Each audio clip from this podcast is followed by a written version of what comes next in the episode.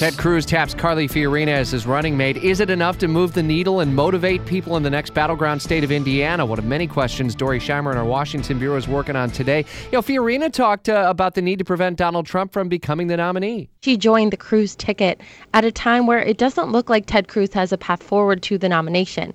She said that they need to come together as a party to prevent Donald Trump from taking the party, as she said. You know, here's someone who finished uh, well behind and uh, was one of the first to drop out of the race. So I guess the thinking becomes why or what can she ultimately bring to the ticket for Ted Cruz? Is it just uh, to steal some storylines away from Trump in the closing days before Indiana?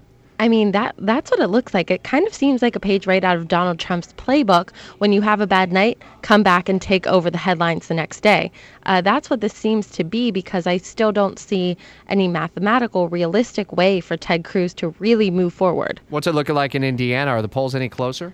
Uh, they, are they're, they're relatively close. Uh, it looks like Trump has a five point lead over Ted Cruz. But you remember we talked earlier this week about how John Kasich and Ted Cruz had come together to partner up, and Ted Cruz was supposed to take Indiana. John Kasich was taking two later, and it doesn't look like uh, Ted Cruz is going to be able to take the delegates away from Donald Trump as the plan suggested. Poll showing Bernie Sanders trailing, not by much, but trailing Hillary Clinton in the Hoosier state as well. Sanders' campaign making some moves.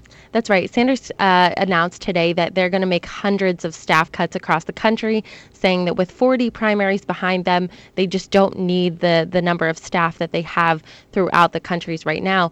But that is really a sign that he is aware that he doesn't have a long term campaign going forward. He maintains he's staying in through the convention, but it, uh, he knows, it, at least is starting to acknowledge that the math is not in his favor. Conventions in July, Indiana primaries next Tuesday. Dorey Scheimer in Washington, thank you.